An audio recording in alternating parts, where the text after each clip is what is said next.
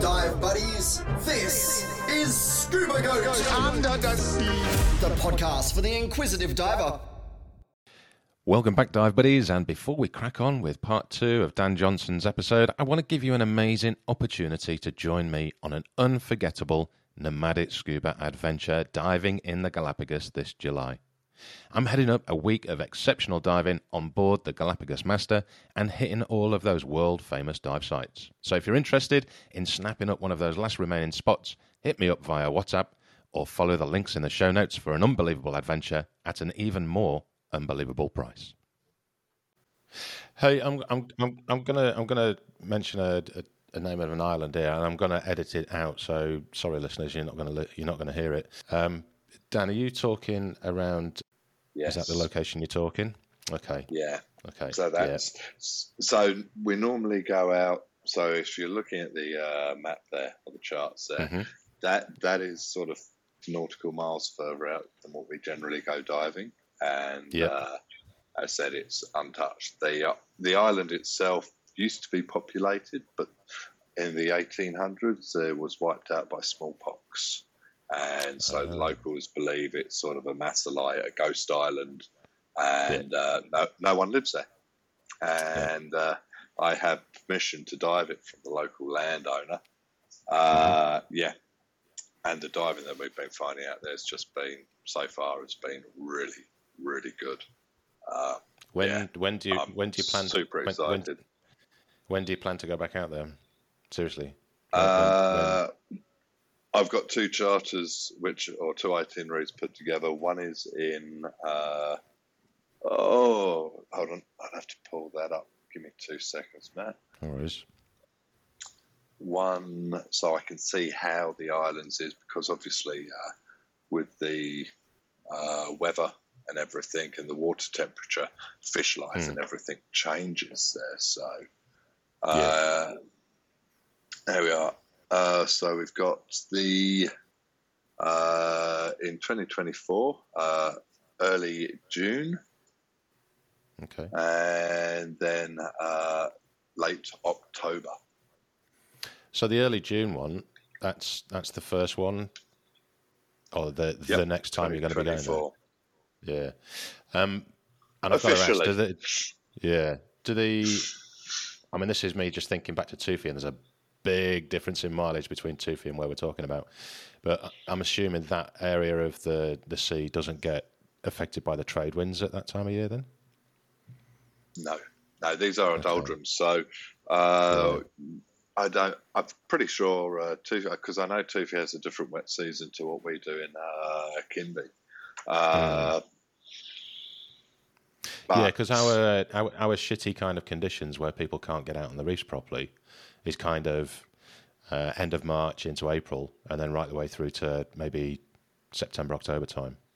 Yeah, which is ridiculous because they are doldrums.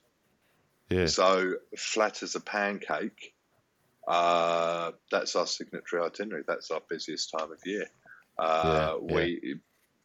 You could fart in a bathtub and get more wave action. Yeah. As I said, it's a mill pond. It's gorgeous. The weather's great. Yeah, our mid-year itinerary, July, August, they're our windy season, so that's why we run up to Rabaul and protect ourselves from the southeasterly trade winds, because that's what time they come through there. Is there anyone booked on for that June 2024 yet? No, it's a full boat charter. That's why I've been able to do it.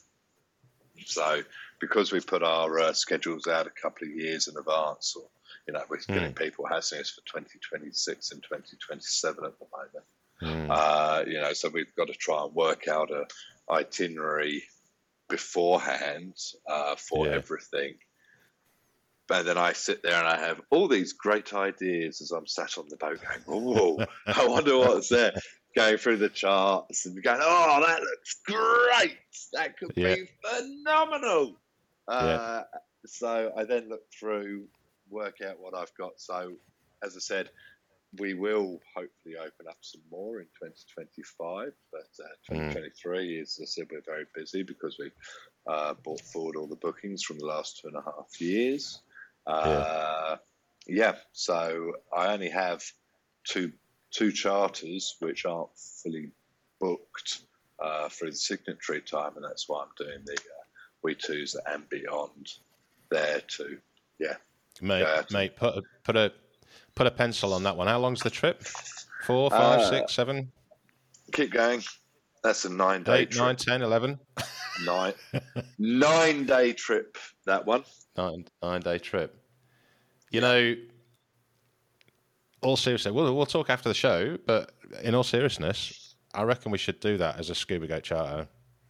Not a problem. If we're going to go exploring, that's what I fucking love about diving, is going out and diving somewhere that no one else has ever dived before, and just you and me both. There. Yeah, you and me both. That would be phenomenal. Yeah, as I said, we'll do the start and the end of the trip will be pretty much the same. But as I said, I'm looking for a 4-day investigation to middle of nowhere and beyond. Yeah, you know. Yeah, I think it's got to be done, man. Yeah, yeah, definitely, 100%. All right, we'll talk after the show. All right, we'll pencil that one in. We will definitely have to talk about that one, because hopefully when I'm in the Dust at the Boot show, I'm going to be filling up a lot of these slots for 2024. So yeah, get you in there. Oh, fucking hell! And Boot's this month, isn't it? I leave on Friday. Holy shit! For those of you who don't know what day it is or listening to it later, it's the 19th of January. I think it starts 21st of January to the 29th of January. Well, all being well, I'll put this episode out next Monday, so it'll be out before Boot. But if you listen to this and going to Boot and you want to go on the trip in June to some hidden reefs that have never been dived before, tough shit. I've got the boat. don't bother mincing your words there, mate. You know, say it how it is. Oh, brilliant. Okay, so getting back on track. So that's the exploratory element of that area. Is there anywhere else you're looking at? Several places, but I could tell you, but then I'd have to kill you. As I said, we're doing the South Coast, which is newer, which Alan's been opening up for several years. I would actually like to do the sort of West Coast of New Britain. Up round Combe area, Gloucester. So if you have Combe. So, yeah. Well, not so much Combe, Gloucester. So on the tip of the west tip of New Britain, in between Siassi and New Britain. And you've also got Tintin, little island there. I've been asked to go and dive. I'm looking. I can't see. Bear with me. I've got Umboy Island and Long Island. Yes. Sakar Island. Oh, Gloucester. I've got it. Yep. So there's a large island off the side there called Siassi locally, and then just below that, Long Island is there's different local name for it, as there always is, but in between those islands and the mainland, unless you've got a current up-to-date navigational chart, there are thousands of bommies and pinnacles which run through there. I'm just looking on Google layers, and you can see the undulations there. There's got to be so much, and that's got a fair bit of water going through there as well, eh? Oh, yeah.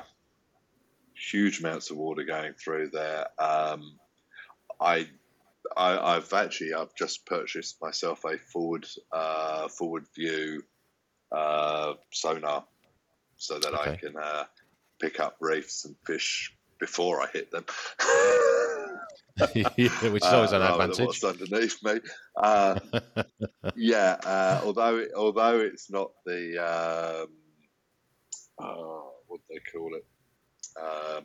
Although it's not the 3D, it's a 3D imaging and mapping of the ocean's floor with this little thing that I've got, this little sonar, forward-facing sonar. It won't give photogrammetry. Photogrammetry. Yes! That's it. You Googled it. Fantastic. Yeah. We were trying to work that one out earlier, for those of you who don't remember. Ah! It's just a fun. Sorry about that. That's all right. Yeah. So, Go for it. Yeah. So I'm looking. I would love to be able to get round there and to dive up and down that channel again. I think that could hold something special.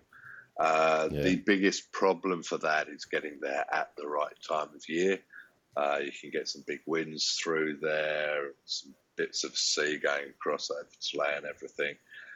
And again, having to go there, it's a lot of work whenever you go into a new area, because the traditional landowners, as I'm sure you're aware, every place we dive, we pay the landowners for the privilege and to keep everything friendly.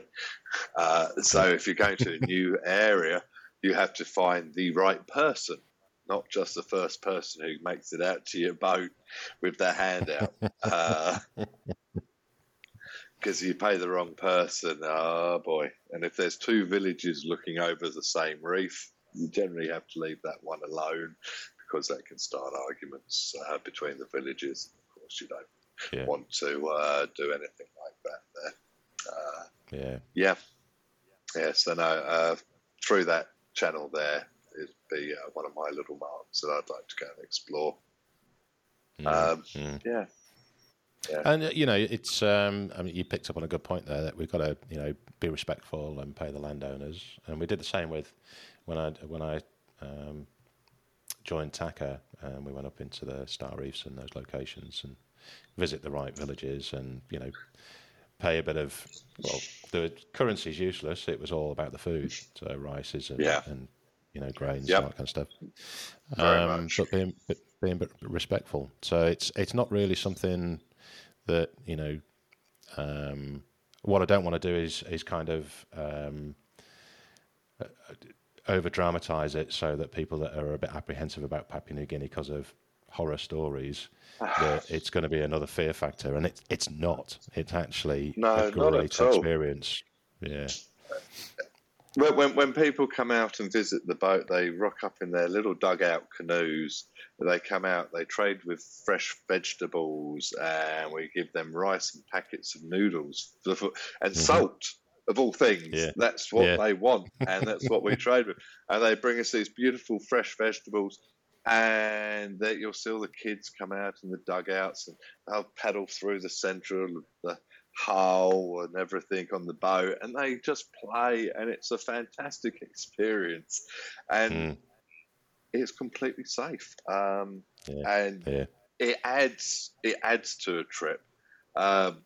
For those people who sit there and go to MyGov travel app, you'll see, obviously, 90% of the countries in the world are marked red at the moment, the Smart Traveller app. But yet they don't have New York marked down as a red place. You walk down the wrong street there, you're going to get mugged, whatever. It's just about being smart. And there's no more trouble in Papua New Guinea than there is in Australia. They just like to publicise it more to keep the tourists in their own country. And it is an experience, and it's an experience that I've never had the same experience as I've ever had in Papua New Guinea with regards to the people. The amount of friendliness that comes from people that haven't seen. I've had kids on a dugout canoe with mum and dad, crying in fear because they've seen a white guy and they think he's a ghost and it's me. I'm like, oh yeah, have some chocolate, you know. But it adds to everything's better. Yeah. And yet 4 years later, when I go back to the same village and the same kid remembers who you are and they come up to you and give you a big hug, you're like, oh, yeah, hell, this is a bit different from last time. It's brilliant. Absolutely fantastic. It is truly an amazing experience. One of the things that I do up there on the Weta Islands, although Papua New Guinea is very rich in natural resources, a lot of the money doesn't trickle down from the governments in healthcare and education. It's severely lacking. One of the local villages where we dive around, I've been diving around for many years, there's a beautiful school there and a church. We often go up and visit them, and I do a donation, pass a hat round at the end of it type of thing. And we've been filling their library with books, getting soccer balls. I mean, we went up one day, they've got plastic bags wrapped up with a bit of tape, and that's what they were playing their school football competition with. So we went out and bought them footballs, and the kids there are very, very shy at the beginning, but they'll come over, they'll take your hand, and you'll have the most marvellous conversation. They'll show you around, you'll laugh, you'll be laughing, giggling the afternoon away, and they are beautiful people. There's no other place like it in the world, and so we do our little bits. Yeah, and it's awesome. I can't wait to get back there. I'll see you in June. So, June 2024 apparently. Well, we're doing Galapagos this year, so we need a biggie for next year. So it's all good. We'll be as big as you need us. Yeah, awesome. I mean, if people are listening to this and they're not enticed to go to Papua New Guinea already, then, well, you're barking and you're not a diver. But you need your head read. In your opinion, Dan, what's the prime reason that anyone should visit Papua New Guinea to go diving? The prime reason to go diving is the touched reefs. It's to just pick one reason is very difficult because it's a whole experience, from beautiful resorts, short boat trips, to phenomenal diving, warm water. You get people come along with 5mm wetsuits. You just laugh at them. You say, right. They say, but I get really cold. It's like, okay, but you'll also get really pissed off for putting that wetsuit on 4 times a day.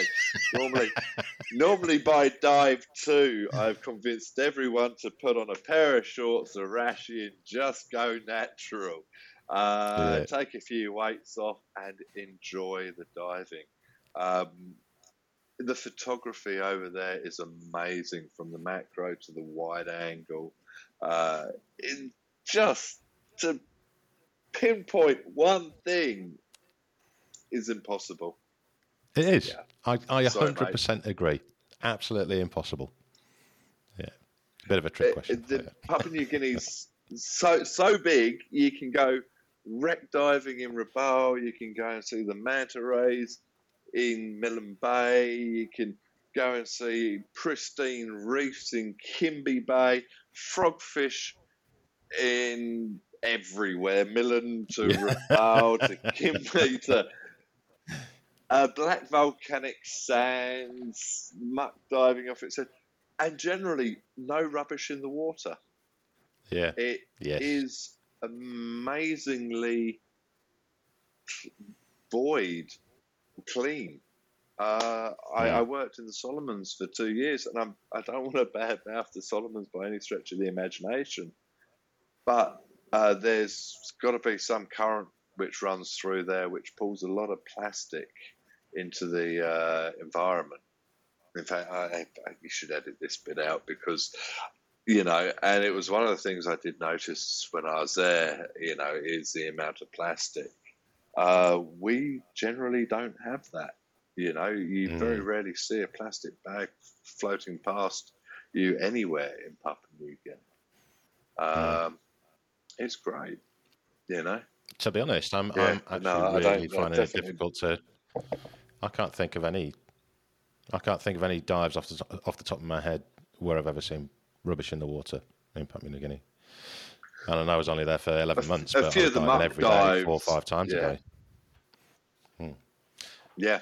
Oh yeah, you're going to get you jump in at a port or something, you're going to get rubbish for sure, but not out in the open ocean. Yeah.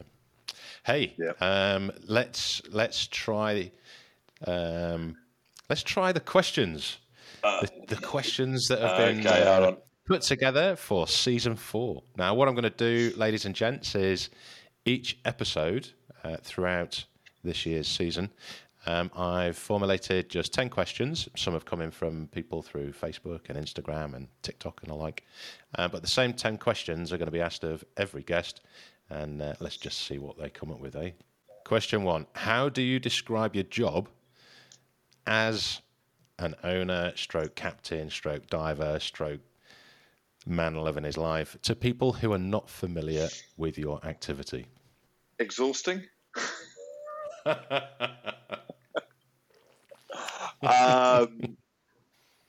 Exciting. There is no other job in the world that I would rather be doing. It's amazing. Every day's an adventure, you know. See, I think it's the same. That's the perfect reason to go diving on your boat when you're loving life. Yeah, yeah. Okay, question 2. Can you share a memorable diving experience that stands out to you as the best you've ever had? Yes, I can, actually. Go for it. That would be my 4th open water dive ever. Okay. First time I ever saw a whale shark. Oh, get out of it. In Koh Tao, where I did my open water, 4th open water dive, I think it was Chumphon Pinnacles, we had a whale shark swim through. And, of course, I thought that you would see them on every single dive that you would ever go on, you know? Yeah, yeah. I'd only done it 4 times. That's a 25% hit rate. Mate, the reason I'm laughing is that our mutual friend, you guys used to work together, Adam. Yep. He was on his 5th dive, his very first fun dive after doing his open water on Koh Tao with an instructor mate of mine, and I was in the water as a dive master leading some guests, and he saw his first whale shark at Chumphon Pinnacle. Oh, fantastic. I did not know that Adam shared the same experience with me. Oh, that's awesome. That's brilliant. Fantastic. Yeah. Okay, question 3. If someone wanted to pursue a career similar to yours in diving, conservation or science, what advice would you give them? Start with a lot of money. The quickest way to become rich in diving or to become a millionaire in diving is to start with 3 million. And very shortly you'll have a million. If you want to pursue a career in diving, my advice would be go to somewhere that you love and don't get stuck in sort of doing intros every single day if that's not what you like. I've had lots of different periods of my dive instructing career, from small business owner to instructor teaching full-time classes, to doing intros, thousands of intros off boats, to working on the dive liveaboards around the world, and then to owning my own, or to dive manager, and then to owning my own dive liveaboard. Find the niche that suits you and that makes you happy, because it's not an easy job. You work very long hours for very little money, but the life experience is epic and beyond, and is more rewarding than I believe any other job is out there. Well said, sir. Well said. Question 4. If you could change anything about the diving industry or scuba diving in general, what would it be? I put more love into the world. It's as a business, it's very cutthroat. It really is. There's, you know, people are very protective over their area. There's only a finite divers traveling the world and can go to these areas. It would be nice if everyone could just play nicely and respect each other. Yeah, just a bit more respect to other business owners. And as we have in Papua New Guinea, we're very lucky with the Papua New Guinean Dive Association. It makes us all play very nicely. Good, good. Right, question 5. And what are your thoughts on ways to minimise human impact on the oceans? Stop making plastic bags. Every time you go to the supermarket, guys, take your own. Done. Okay, question number 6. Has your passion for diving or the industry itself changed over time? And if so, how? Yes, my diving has. My attitude towards diving has changed over the years. I remember probably 6-7 years ago, I wouldn't get in the water without a camera.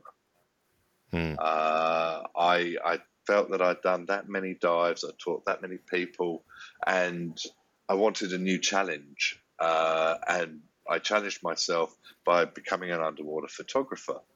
And as anyone who's ever taken a camera underwater can tell you, it's not as easy as taking a picture of a tree on the land.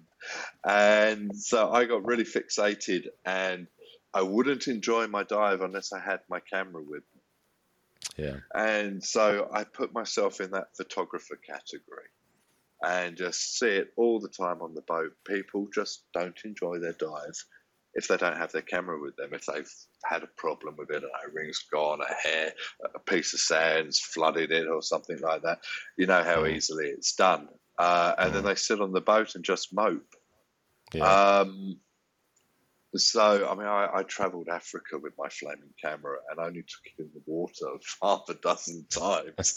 And it's a big setup, you know, double handles, 2-3 bloody stripes off it, all the rest of it, and none of this new compact stuff that they have nowadays, which seems to do a much better job. And I worked my way out of that, and it's been the best thing for me, because jumping in the water now for me is very much back to basics.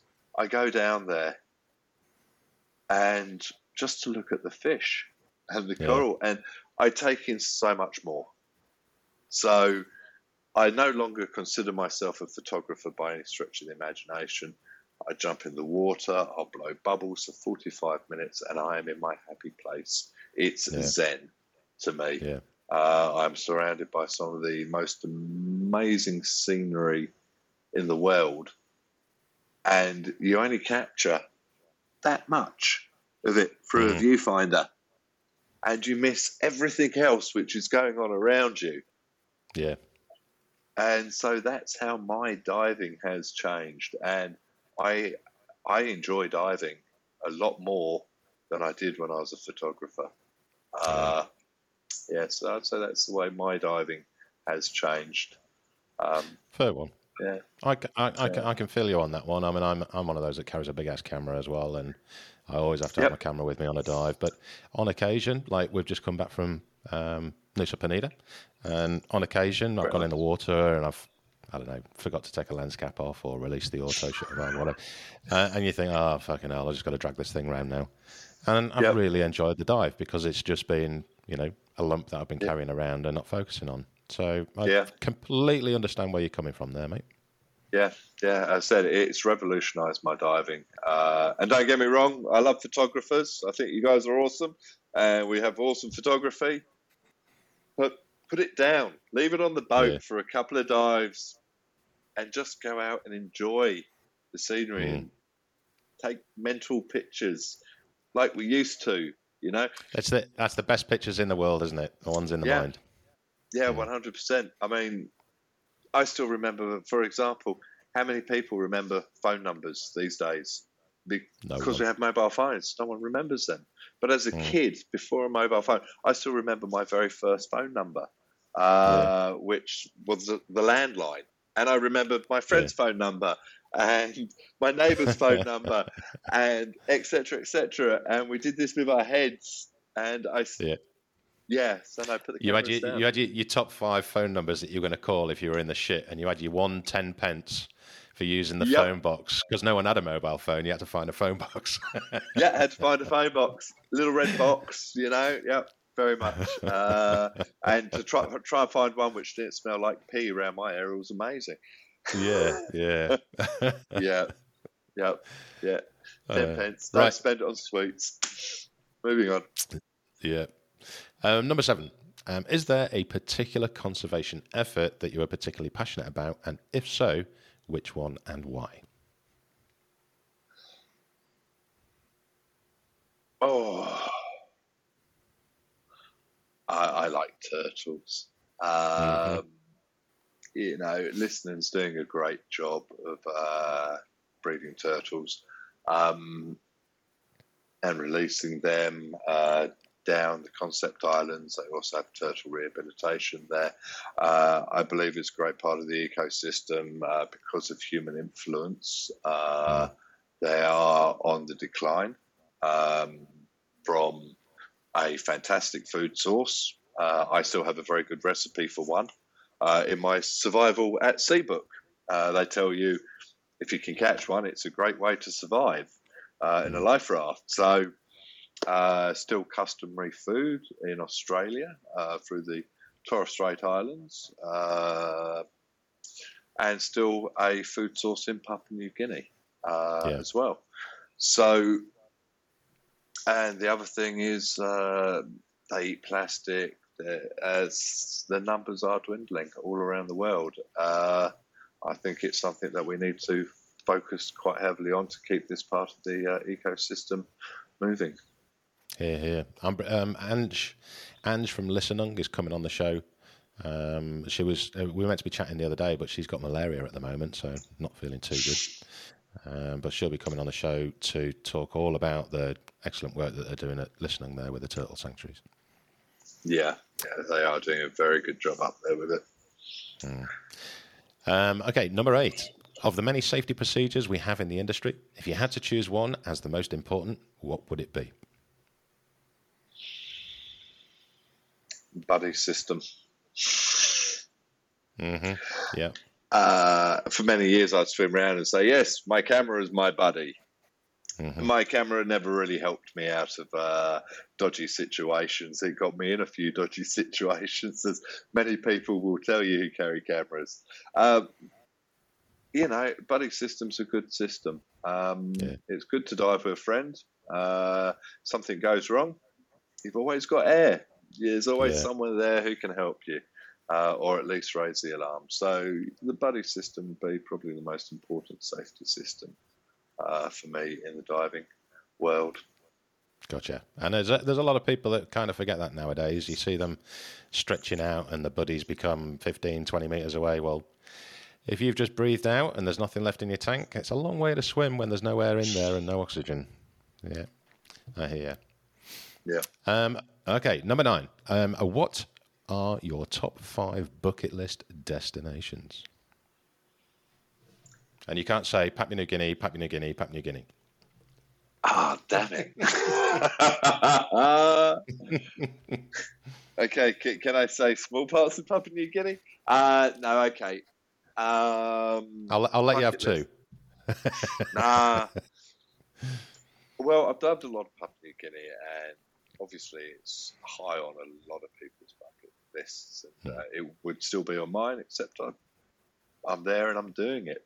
So for me, probably the place I would like to get in the water the most would be the Bikini Atoll. I like a bit of wreck diving. I've already done Truck Lagoon, so that's obviously off the bucket list. I've done Solomons, which has phenomenal wrecks through there. And I've done Papua New Guinea, the wrecks there. So Bikini is the place I would really like to go and see where they detonated and sunk the fleet. Yeah, I would even go out and do a rebreather course for that one. The only way you get me diving on those things, I tell you. But yeah, I would do that for the Bikini Atoll. Got to be Raja Ampat. It's always in there for everybody. The Forgotten Islands. I know they do the transits up and down there. I'd like to see why people say it's as good as Papua New Guinea. Some people even say it's better. I can't believe it. But I'm on the fence on that one, mate. I've done both, and I'm really, really on the fence. I don't believe I've seen the best of Raja, and I don't believe I've seen the best of Papua New Guinea. But I've seen a lot of Papua New Guinea, and Raja's got to step the game up if they're going to overtake PNG for me. Yeah. Yeah. In all honesty. Yeah. No, so I want to go and see what the competition's offering, and why people would spend 3 days on a plane to get there instead of a day out of Australia to Papua New Guinea. But anyway, there you go. Sardine Run in South Africa. Get out of it! It's fucking amazing. Is it? What's his name? Amos Nachos does big fish expeditions. It's famous in his own lunchtime. He runs a lot of the sardine runs charters over there, and he's always sending emails through to us. And it is something that I would love to go and see, to be in that bait ball and just to see everything from anything to everything come through and hit it. It would be amazing. Yeah. Mate, I'm sure he does a fantastic job, but if you end up deciding to possibly go to South Africa to do the sardine run, hit me up first, and I'll put you in touch with Debbie Smith and Rob Nettleton, who own, what the bloody hell do they call it? Offshore Africa, out of Port St. John's. And this is who I was setting up expeditions with, and then COVID hit. I met them when I was out there doing the sardine run in Port St. John's. And Debbie and Rob are just, they're the top of their game. You just can't get better divers and people. Behind the Master team, they've been with Debs and Rob now twice.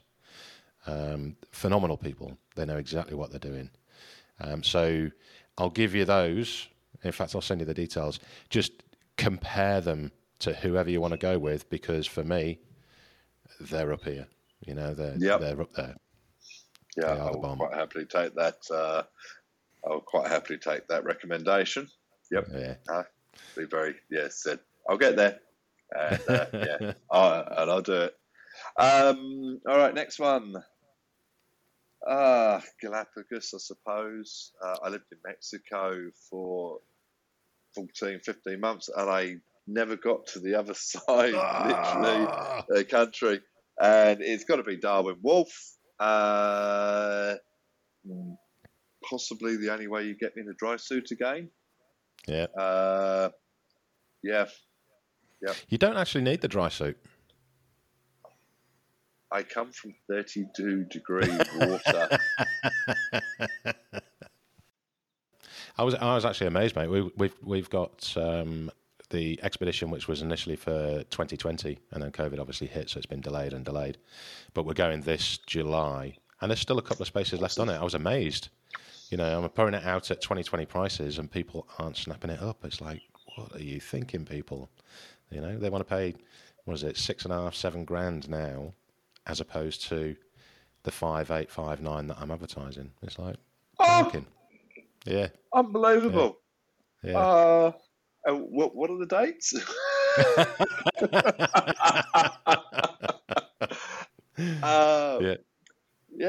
We'll talk about that one after the show, mate. If I can get off my flaming boat, I might join you. That sounds fantastic. I can't believe people aren't jumping at that. It's unbelievable. Yeah. What boat are you going on? Master Liveaboards. Master fleet. Yeah. Fair enough. A good operation. Yeah. Well, my mate's the manager over in Thailand, so you know he's he's been a great help going through the COVID period where people have been, you know, getting stooged and all that kind of thing. He's just been looking after us and keep pushing back and holding the prices so that, you know, we don't get stooged in another way. So I've had a few people drop out, and it's given me afforded me the opportunity to be able to return almost all of their money, which is fantastic. That's awesome. No, as I said, they certainly know how to look after people, and I believe that's what all companies should have done, or hopefully have done, through this tough period, because it hasn't just affected the dive companies, it's affected everybody, agents and people who put the trips together. And we've done what we can. And all right, last one. Go for it. I want to go to Cuba, the Garden of the Queens. Okay. I think.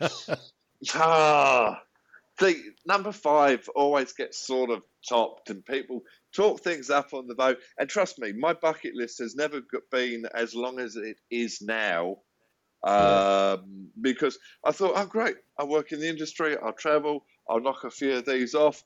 But then you meet people, and they go, oh, hey, you got to go to this new place opening up in Cuba. It's fantastic. And, oh, have you been to Tahiti? And, oh, my God. And Christmas Island, I want to see the manta rays and whale sharks and the march of the crabs. That could possibly top the Gardens of the Queen. But the bucket list has never got any shorter. And I think at the moment, with the lockdowns and everything, it's as longest it's ever been. Just getting me to pick 5 has been very, very cruel. I don't know how you get away with it, but you know, I think Gardens of the Queen. I've heard some really good things about it. I know it's the Caribbean, but I'd like to see what everyone's talking about. Again, don't get me wrong. There's the manta rays and whale sharks in Christmas Island with the March of the Crabs in the Indian Ocean. I was booked up to go over to Sri Lanka to do the blue whale experience back in 2020, and of course missed that. I want to go to Tonga and do the sperm whales. There is too much on the bucket list. In fact, you know. Okay. Move on. Is there another question that we can go? There is. There's one more question. Oh, boy. Here we are. Incidentally, you can keep your ears open for a future episode by Desmond Lee on diving in Timor-Leste for the blue whales. Oh. And yes, we will be doing an expedition there at some point. Yum. Uh-huh. Okay, final question. A relatively easy one, I think, but you never know. But how would you describe the dive community to a non-diver? They're like bird watchers who like to blow bubbles. Okay.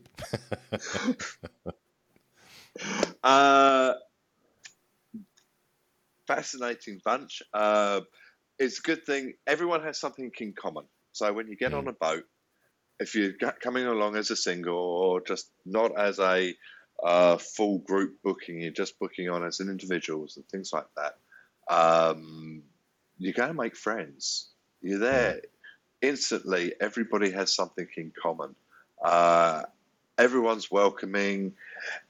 Everyone's open. It's not a huge... On a liveaboard, it's not a huge drinking thing. You know, you get people, we're going to drink lots and lots and lots, and then they might have a couple of beers a night, maybe a free glass of wine at dinner, And that'll be it. But then they'll sit down and they'll go through the fish books and help everyone out. And everyone's got, there's that first icebreaker. And so, yeah, that's a friendly bunch. Always a good laugh and very easy to meet new people.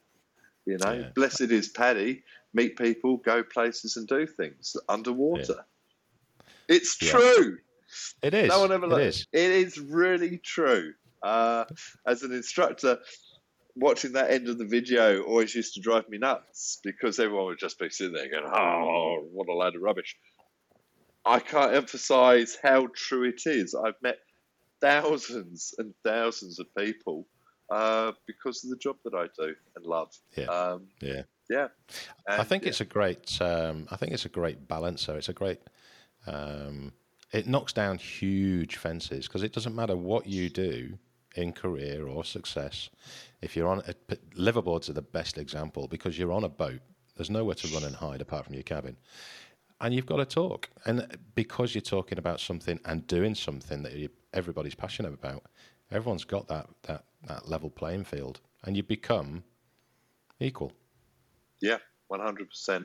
Knocks down all barriers, you know. Yeah.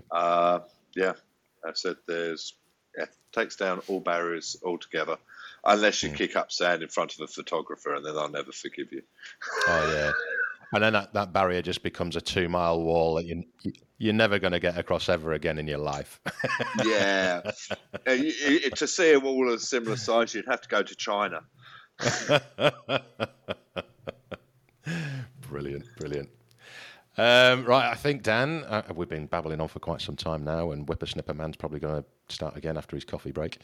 I think we'll wrap it up and move it on. So thank you for having me. Thank you so much for coming on the show, mate. It's been an absolute pleasure meeting you at long last. And I look forward to many ventures, hopefully, many adventures, especially exploring. And see what the future holds, eh? Yeah, as I said, it's all up and down, I guess. Definitely. Yeah, thank you ever so much for having me on the show. It's been great to talk about everything that's going on with the company and Papua New Guinea especially. As I said, I would like to see you on the boat, and if not, I might be seeing you in the Galapagos. You never know. Fingers crossed. That's it for episode 2, folks. We hope you enjoyed the adventure, and stay tuned for more exciting episodes to come.